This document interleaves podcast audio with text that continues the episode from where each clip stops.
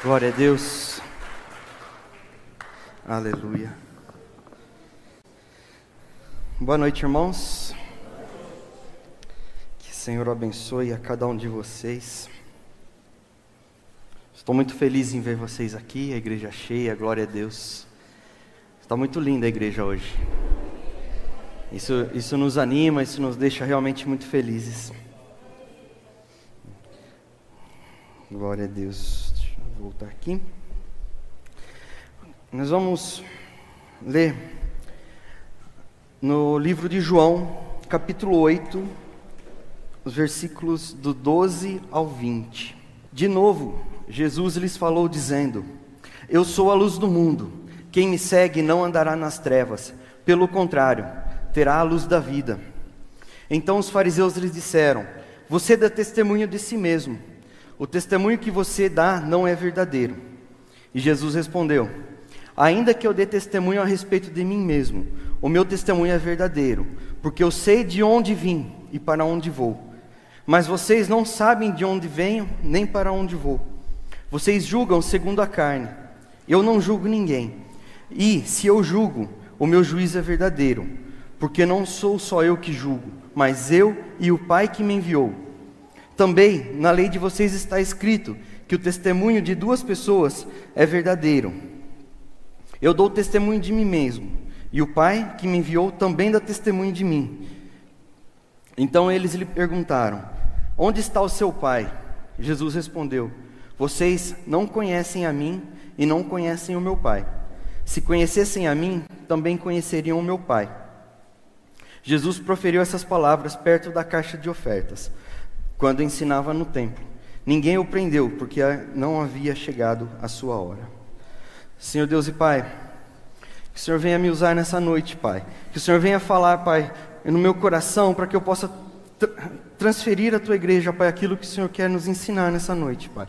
Senhor, que essa noite, Pai, venha ser uma noite de quebra de mentiras, Pai. Uma noite onde a tua verdade venha prevalecer, Pai. Onde nós venhamos aprender cada vez mais a tua verdade, Pai. Para que nós possamos, Pai, viver segundo a tua vontade, Pai. Segundo o teu coração, Senhor. Senhor, nos ajuda, Pai, a, nos, a encontrarmos a nossa identidade, Pai. Nós precisamos de ti, Senhor. Em nome de Jesus, muito obrigado. Amém. Glória a Deus. Pode se assentar um minutinho.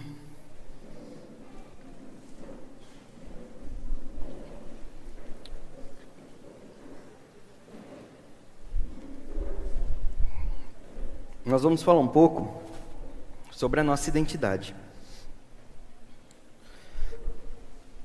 Quando Jesus fala que eu sou a luz do mundo e quem não me segue andará em trevas, a luz, né, na Bíblia, quando a gente vê, em algumas vezes ela significa realmente literal, a luz, de iluminar.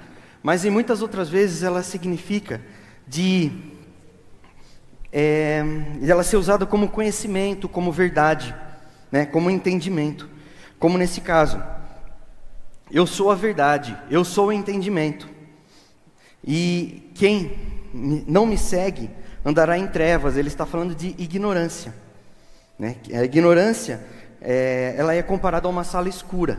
Quando a gente está andando numa sala escura, a gente pode tropeçar, a gente pode bater, chutar as coisas, cair. Né? Mas a partir do momento que nós temos a luz de Deus, a luz de Jesus, né? sendo na nossa vida, é, nós abrimos os nossos olhos e nós possamos enxergar aquilo que Ele tem, qual é o caminho a, a, da verdade para nós. Né? Nós vemos muito, muitos relatos na Bíblia de, de Jesus curando os cegos, né? E esses relatos são literalmente o milagre da cura, né, da vista daquelas pessoas, mas também o momento que Deus abre o conhecimento, que Jesus abre o entendimento dele para a verdade. Porque quando a gente anda com os olhos fechados, nós não enxergamos as coisas. Nós achamos que nós estamos fazendo certo. Nós vamos chutando, tentando procurar alguma saída, mas nós não, não encontramos. E, nesse, e quando Jesus dá a cura àqueles cegos, ele também mostra a verdade para ele, mostra o entendimento para eles. Hoje nós vamos colocar a luz em relação à nossa identidade. É, isso significa que a partir de agora nós vamos ter a vida que Deus quer para nós? Não. Porque o Evangelho ele vem e ele acende a luz. Só que tem muita gente que está viciada em dar canelada nas coisas. Tem muita gente que está viciada em tropeçar, em cair. E não sente mais dor, não está acostumado com aquilo. Né? Então nós precisamos mudar o nosso comportamento, a nossa forma de viver. Jesus, o Evangelho, a Bíblia, ela nos traz essa luz, essa verdade, esse entendimento. Mas cabe a nós sabermos o que fazer com ele. E Jesus, ele fez tudo o que ele fez porque ele tinha total conhecimento de quem ele era, da identidade dele.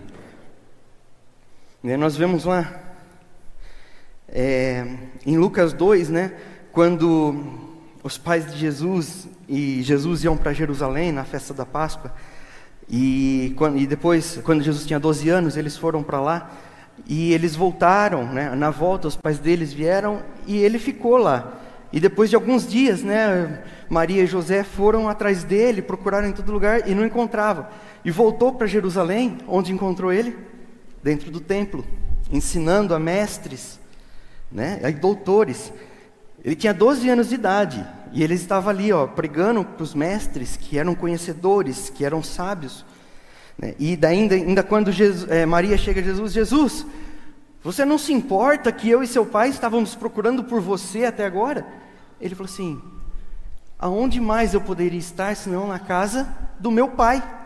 Ele estava diante da mãe dele e do pai dele terreno ali, mas ele estava falando que ele, o lugar dele era na casa do pai, do nosso pai. Né? Ele tinha clareza de quem ele era e o que ele deveria estar fazendo e onde ele deveria estar. Né? É muito importante que nós saibamos quem somos, pois nós vivemos em relação à nossa identidade. Porque quando. É, porque estamos dando ouvido ao nosso coração, que é enganoso, ouvindo as pessoas ao nosso redor. Olha só o que, que falaram para Jesus, lá em João 7,52. Eles responderam: Por acaso também você é da Galileia? Examine e verá que da Galileia não se levanta profeta.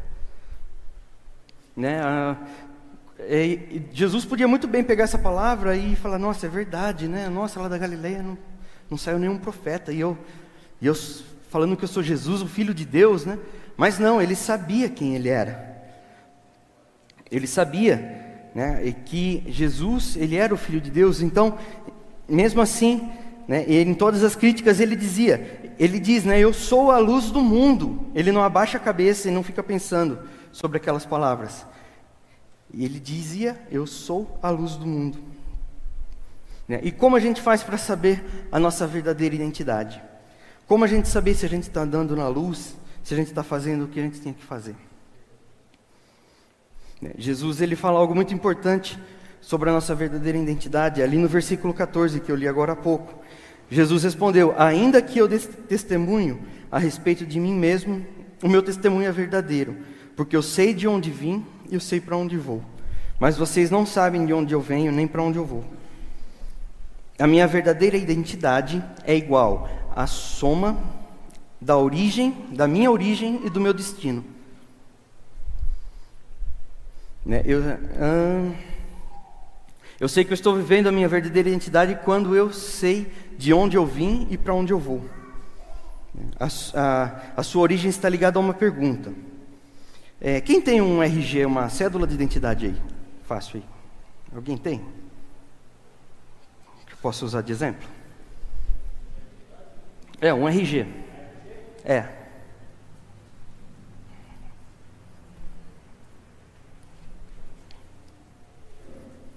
Isso. Obrigado. Anota o CPF dele aí para a gente fazer umas compras depois. Brincadeira. É. Aqui no RG, você pode ver no seu RG, que aqui você tem duas coisas: a sua origem e o seu destino. A nossa origem, a nossa identidade, ela começa pela nossa origem.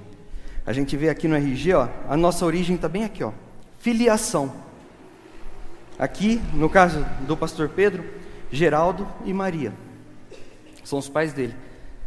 Né? Quando a gente chega, eu já tive experiências de chegar em algum lugar e as pessoas perguntam para mim: quem é você? Eu sou Rafael. Mas que Rafael? Não, eu sou Rafael, filho da Valéria e do Arnaldo. Ah, agora eu sei quem você é. Então a nossa identidade ela começa com a nossa origem, de onde a gente vem. Né? Mas esse nome que está escrito aqui agora é falso. Porque nós nascemos de novo. E agora a nossa filiação é Deus. Nosso Pai, Ele é Deus.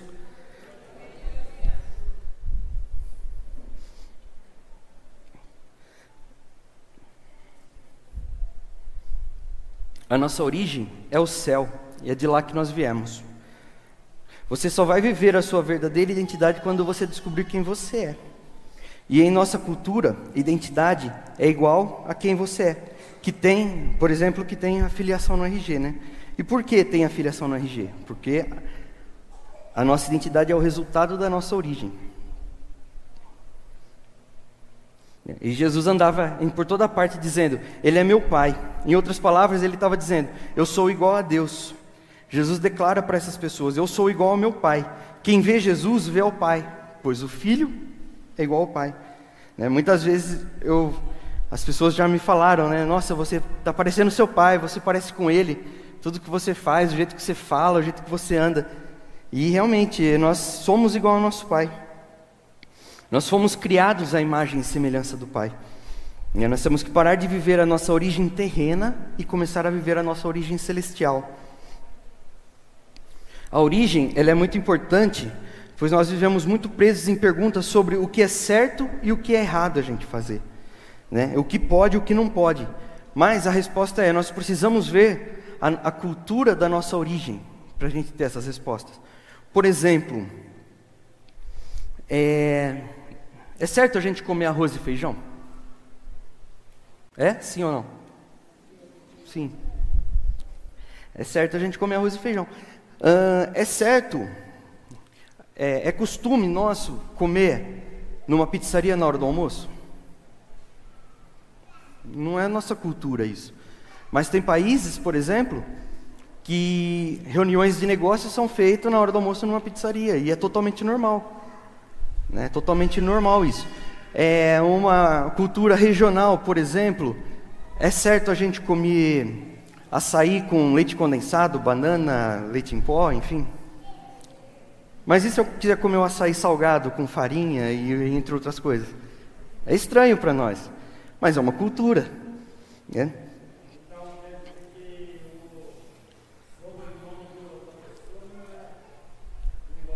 É, sua, é cada pessoa tem o seu, a sua cultura, a sua origem. Mas e se você descobrir que a sua pátria é celestial? A sua cultura é celestial. Então nós temos que começar a viver de maneira digna da nossa nação. Como é o comportamento na sua pátria? Como, como, são, as, é, como são as respostas lá? Como é o trabalho na sua pátria? Como vivem, como falam? né? começar a viver a nossa verdadeira cultura. E eu tenho uma revelação muito, muito, muito forte para te fazer agora. Você que está na internet também. Você é adotado. Os seus pais adotaram você. E eu preciso te contar quem é o seu verdadeiro pai. O seu verdadeiro pai é Deus. Ele enviou você para ser cuidado pelos seus pais aqui na terra. Algumas vezes bem cuidados, outras vezes histórias não muito felizes, mas Deus é o seu pai verdadeiro.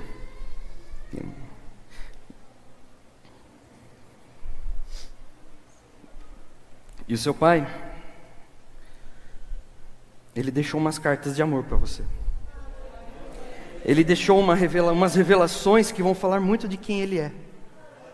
Ele deixou umas cartas aqui que diz como é a cultura da sua pátria. Ele deixou escrito aqui para te revelar quem você verdadeiramente é, a sua verdadeira identidade. Você é um filho de Deus.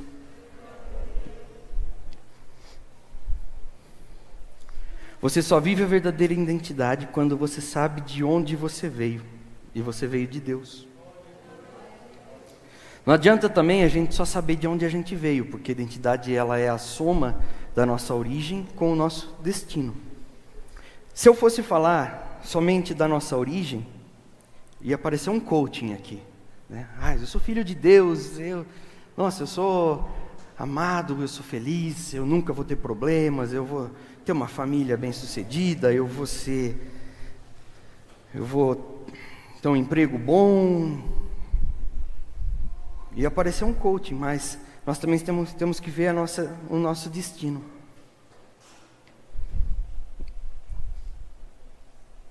No nosso RG, no RG, por exemplo, ele tem a filiação, que também é, e também tem um nome. E nas escrituras o nome, ele está ligado ao seu destino profético. É um apontamento da direção que você deveria ir. A segunda pergunta é: qual é o seu nome? Qual é o nome que está sobre você? Porque agora que eu sei quem é o meu pai, eu preciso perguntar para ele qual é o meu nome. Às vezes, ah, os nossos pais aqui, muitas vezes não ouviram a Deus na hora de colocar o nosso nome. E colocou o nome que eles queriam. Né? Mas, Deus, qual é o verdadeiro nome? Nós precisamos perguntar para Ele: qual é o meu destino? Porque todo mundo está me chamando de alguma coisa, está me dizendo aonde eu vou, que eu tenho que ir, tenho que fazer algo em alguma direção, mas Deus, meu Pai, como você me chama? Qual é o meu nome? Quando nós nascemos de novo, nós temos um novo nome. E o seu nome agora é Cristo. O nosso nome agora, dado por Deus, que aponta ao nosso destino, que aponta a nossa cultura, é Cristo. Deus só tem um filho, e o nome dele é Cristo. Eu e você estamos em Cristo, e é por isso que agora somos parte desse Filho de Deus, que tem um cabeça, que é Jesus. E nós somos o corpo. Então nós somos um único corpo, Cristo. Nós estamos, e aí nós temos um destino, uma missão. Então, saber quem eu sou é saber de onde eu vim e saber para onde eu vou. E para onde eu vou agora é esse nome que está sobre mim. Jesus Cristo, a palavra Cristo não era o sobrenome de Jesus, né? era o destino de Jesus. Lá em Mateus 16 ele pergunta para os discípulos: E vocês, quem dizem quem eu sou? E Simão Pedro responde: O Senhor é o Cristo, o Filho do Deus vivo.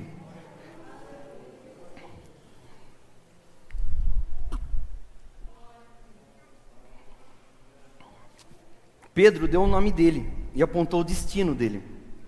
Conhecia ele. E a partir desse momento ele começa a revelar o destino dele. Eu vou para Jerusalém, lá vou ser capturado pelos líderes, vou ser açoitado, vou sofrer e eles vão me matar. Esse é o destino. Né? Entenda uma coisa: a Bíblia fala que você é um filho do pai e não um filho da mãe. Fica esquisito essa frase, mas você é um filho do pai. E o pai, geralmente ele não dá tudo o que você quer. Ele te mostra o, é,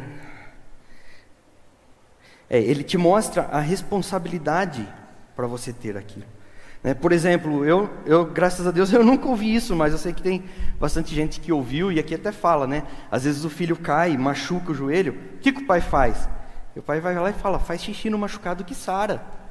Né? A mãe já não, a mãe já vai lá, vai limpar, vai passar um remedinho. Né? Isaac, quando ele estava crescendo, né, o filho de Abraão, Deus chama Abraão e fala: pega o seu filho, que Sara, a gente acredita que ela estava super protegendo ele, tirando as pessoas de perto, né? E Deus, Deus fala para Abraão: pega o seu filho e leva ele para a montanha, para o monte, e nós vamos sacrificar teu filho. Eu acho que eu acredito que ele pegou Abraão e nem falou nada para Sara. Ah, nós vamos passear, nós vamos dar uma volta, vamos para Disney, né? Então, ali Abraão ele estava obedecendo a Deus, né? E, e ensinando a responsabilidade também para o filho dele. É, o seu pai ele tem um destino para você. Você ser um sacrifício vivo tem um nome sobre todos aqueles que nasceram de novo, e esse nome é Cristo. A nossa verdadeira identidade é: nós nascemos para perder a vida, para entregar a nossa vida, para ser um sacrifício vivo no altar de Deus. Nós nascemos para entregar a nossa vida. Hoje, é, deixa eu pular essa parte, depois eu falo.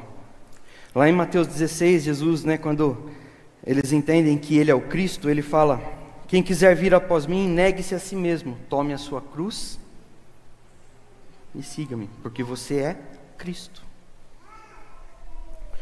Jesus ele morreu na cruz e perdoou nossos pecados, mas agora você precisa morrer na sua cruz. Tomar a sua cruz. Então, eu e você nascemos para perder a nossa vida. Ele diz: aquele que tentar achar a vida, vai perder. Mas aquele que perder a vida em meu nome, encontra a vida. Né? Hoje, é, nós vemos que. Por que está tão alto a taxa de suicídio, o índice de suicídio? Né? Por que, que as pessoas estão do, tão doentes emocionalmente? É, hoje, satanicamente, as pessoas, né, Satanás usa as pessoas para tentar te mostrar o amor próprio. Ah, porque você tem que se amar mais, você tem que pensar mais em você. Para de pensar no seu irmão, para de pensar naquela pessoa que está do seu lado. Pense só em você. E isso é uma estratégia que Satanás tem usado para para que nós percamos a vida. Porque aqui a Bíblia diz: aquele que tentar achar a vida vai perder, e aquele que perder a vida em meu nome vai encontrar. Né? Isso, isso, isso aqui eu vejo diariamente. Né, eu, na, na empresa que eu trabalho, tem algumas situações assim, alguns, algumas programações que as pessoas falam realmente assim, trazem até entrevistados que falam sobre a sua. Não, você tem que se encontrar, você precisa fazer isso, você precisa parar de pensar nas pessoas, você precisa se amar mais, pensar em você. Isso daí a pessoa está sendo incentivada a perder a própria vida. E aí a pessoa não consegue encontrar porque aquilo lá está um vazio lá dentro dela. E ela começa a entrar em depressão, ela começa a criar situações onde ela chega até o suicídio. Isso é muito difícil, é muito complicado, mas é uma é uma é um marketing reverso que Satanás faz. Você acha que está fazendo bem, mas não. Vamos fazer um teste. Você está com seu celular aí? Pega ele, abre a galeria de imagens dele da câmera. E veja aí, você tem mais fotos com a câmera frontal do seu celular ou com a câmera traseira? Você tem mais foto sua ou foto de alguém, de outras pessoas, de paisagens, enfim? Quando nós estamos diante de alguém, por exemplo, eu aqui, eu estou vendo o rosto de todos vocês, mas tem um rosto aqui que é invisível para mim, o meu próprio rosto. Nós nascemos, nós não fomos formados para olhar para nós mesmos, nós fomos formados para olhar para o outro, né? E nós vemos hoje muitas pessoas com muita selfie no celular, posta foto só sua. Enfim, não estou falando que está errado você fazer isso, não, mas estou usando uma analogia, tá bom? Para você entender. É, então muitas pessoas se preocupam apenas com si mesmo e para de pensar no amor ao próximo. Para de pensar se a pessoa está precisando de algo, se tem alguém precisando da sua oração, da sua ajuda. Né? Você veio para esse culto hoje preocupado com a roupa que você está vestido, se você está bem vestido, ou preocupado com o irmão que está do seu lado?